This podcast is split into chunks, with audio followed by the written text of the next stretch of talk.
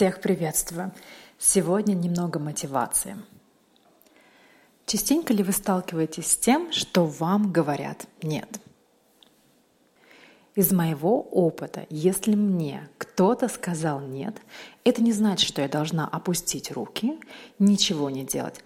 Есть несколько вариантов решения этой проблемы. Либо нужно попросить человека об этом немного позже, либо в другой форме, либо попросить об этом другого человека.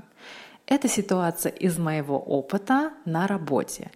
Если я понимаю, что какой-то конкретный человек, мой начальник, не может решить ту или иную проблему, тот или иной вопрос, то я всегда обращаюсь еще к кому-то, который стоит над моим начальником.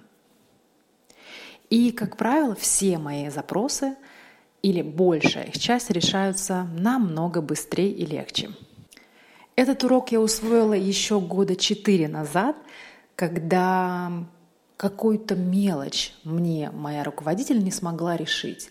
Я обратилась абсолютно к другому начальнику, абсолютно другого департамента, и он мне тогда сказал, ты не к тому обратилась, зачем ты обращаешься к людям, которые не в состоянии решить этот вопрос. И я усвоила этот урок навсегда.